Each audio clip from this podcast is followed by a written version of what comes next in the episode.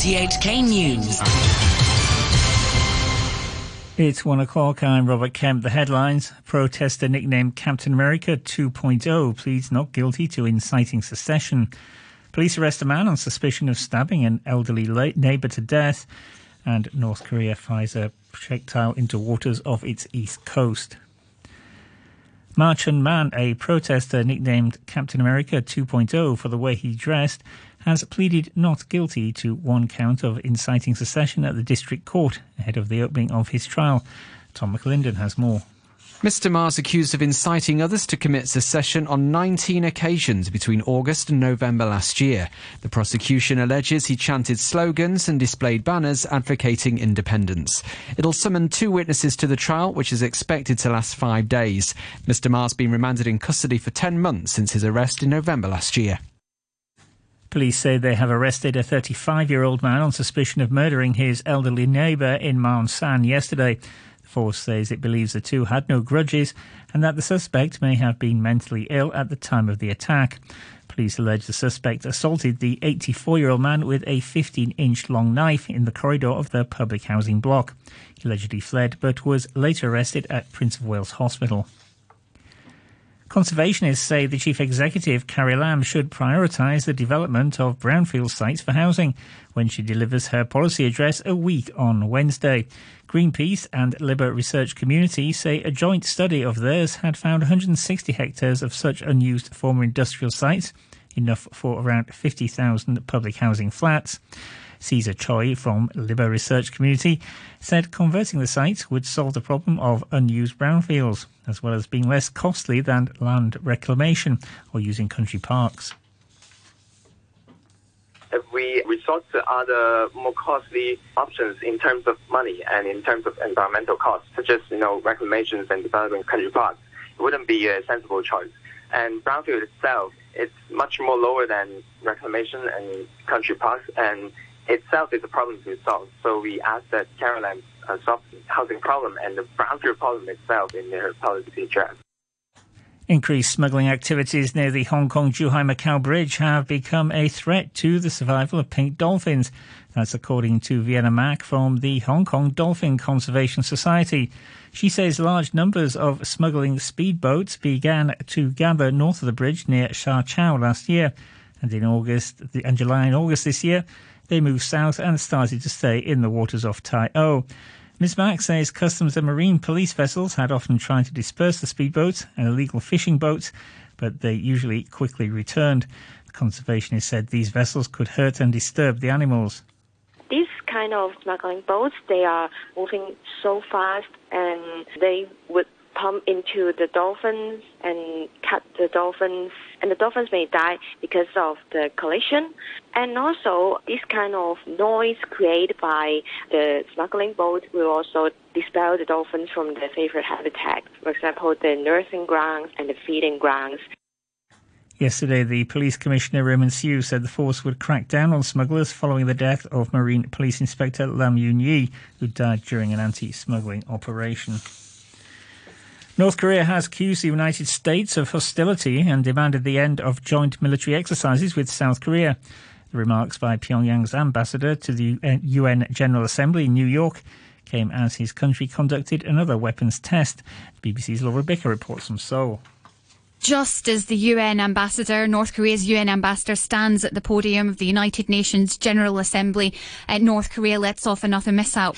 Officials in Tokyo claim it was a ballistic missile, but that's not been confirmed by officials here in South Korea or in the United States just yet. What we're seeing, or what we appear to be seeing, is a North Korea coming out of isolation. We've had six months of a very quiet Pyongyang, and now we've had a series of missile tests and a series of demands. The Pentagon says the United States has successfully tested a hypersonic missile capable of five times the speed of sound. The free flight test of the hypersonic air breathing weapon concept took place last week. The missile was released from an aircraft seconds before its engine kicked in. It's the first successful test by the US of this class of weapons since 2013. Both Russia and China say they've built and tested similar weapon systems. Federal judge in the United States has approved the unconditional release of John Hinckley, the man who tried to kill President Ronald Reagan in 1981. Hinckley, now 66, was found not guilty on grounds of insanity and spent the next 35 years in a psychiatric hospital. Hinckley's lawyer, Barry Levine, welcomed the release. I think John has done exceedingly well over a long period of time. The risk of danger is exceedingly low. It's described in one of the reports as remote, another report as lowest possible on a testing scale. Court in New York has found the American singer R. Kelly guilty of sex trafficking and racketeering in connection with the abuse of women and underage girls and boys. Five week trial heard how the singer ran a criminal enterprise that had recruited women and children for sex. Speaking outside the court, prosecutor Jacquelyn Kasulis welcomed the verdict. In rendering its verdict today, the jury delivered a powerful message to men like R. Kelly. No matter how long it takes, the long arm of the law will catch up with you. Also speaking outside the courthouse, Kelly's attorney, Deveraux Cannick, expressed disappointment. As I said earlier, of course Mr. Kelly is disappointed. He was not anticipating this verdict because based on the evidence, why should he anticipate this verdict? When you go over the discovery, you saw witness after witnesses giving three, four, five different versions as to what they said happened here. Germany is heading into a period of intensive coalition negotiations, which will see the Social Democrat candidate Olaf Scholz try to convert his party's narrow electoral victory into a working majority for government. Mr. Scholz hopes to replace Angela Merkel as Chancellor before Christmas if he can form a coalition. Frank Schwabe is a veteran SPD MP. He says the time is right for a Chancellor from his party. It's a quite new situation for Germany. The situation is that it was a quite big success for us. And uh, in comparison to the uh, Christian Democrats, we are really the ruling party. And if you look into the other party situation of the Green Party and the Liberals, they win as well. And so I think uh, there's a majority in Germany. And if you have looked into some polls, there are two thirds of people who say Olaf Scholz should be the Chancellor of, of Germany. South Korea's President Moon Jae-in has entered the debate about the traditional practice of consuming dog meat. Mr. Moon, who's a dog lover, questioned whether the time had come to ban the cuisine after discussing the matter with his Prime Minister.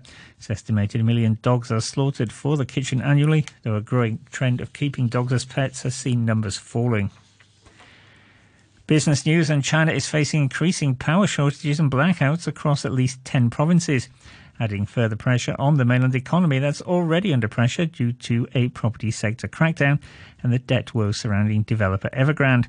Some provinces have ordered industrial cuts to meet emissions targets, while others are facing electricity shortages because of high coal and natural gas prices. Almost half of China's 23 provinces missed energy intensity targets set by Beijing and are now under pressure to curb power use.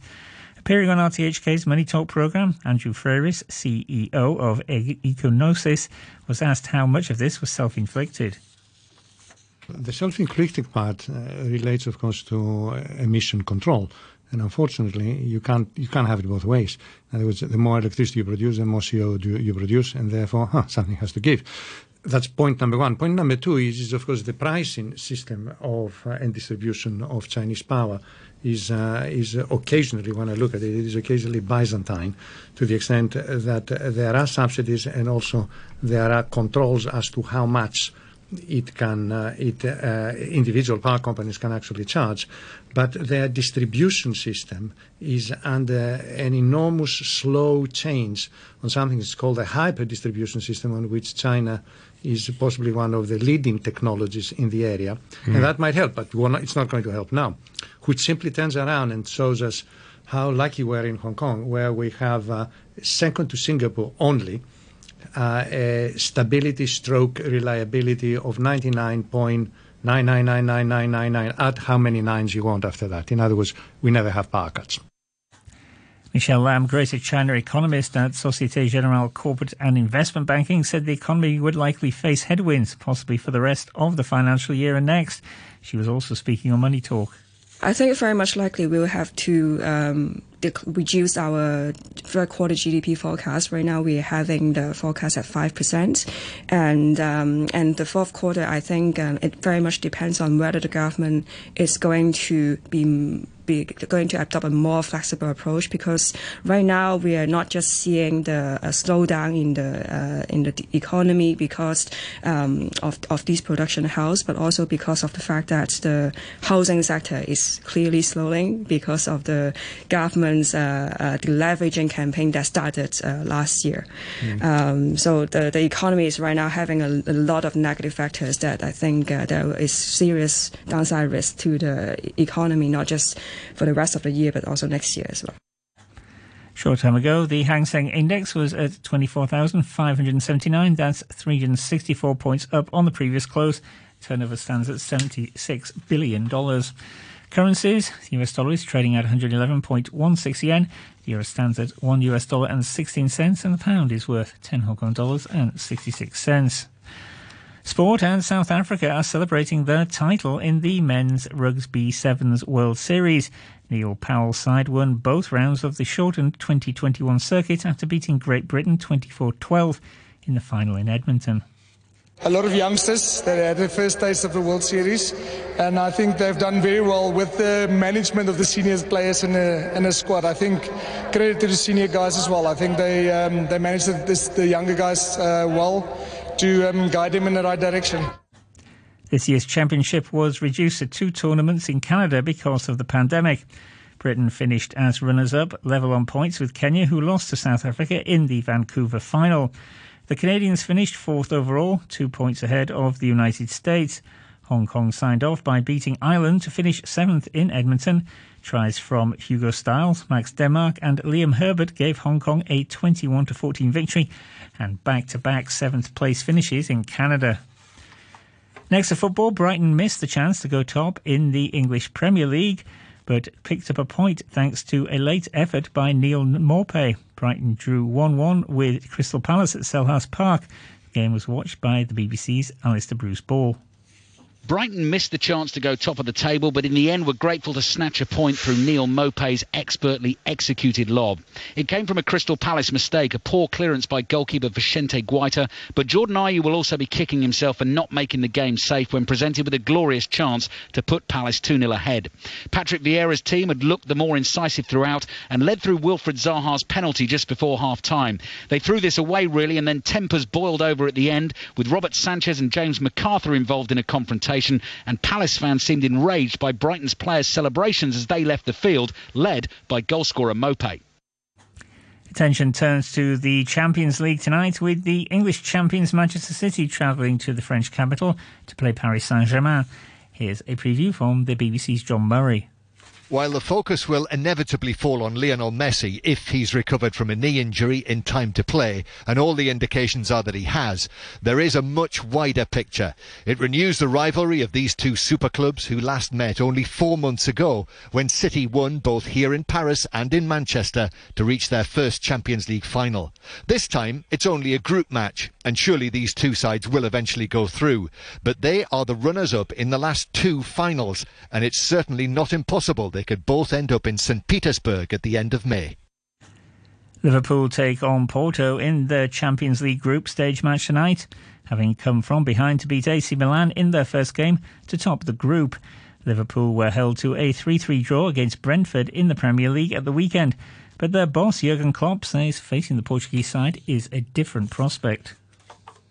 It's a different team, obviously. It's, um, we'll play a different style, but we'll go direct as well. We'll go for second balls as well. So, yeah, we have to improve in that department for sure. Uh, but it's not, not now the moment for, for being concerned or whatever. It's um, we spoke about it obviously, and we know we cannot do it like that. So I think we sorted that. And England's Moeen Ali has announced his retirement from Test cricket. The 34 year old won 64 caps for England, taking 195 wickets and scoring five centuries. Now the weather to be mainly fine and very hot. Light winds, the outlook mainly fine and very hot, apart from isolated showers in the next couple of days. Sunny periods during the National Day and weekend. Temperatures currently 31 degrees, humidity 72%, and the very hot weather warning is in force. And to end the news, the top stories once again. Protester nicknamed Captain America 2.0 pleads not guilty to inciting secession. Police arrest a man on suspicion of stabbing an elderly man to death. North Korea fires a projectile into waters off its east coast. The news from RTHK. With music, news, and information, this is Radio 3.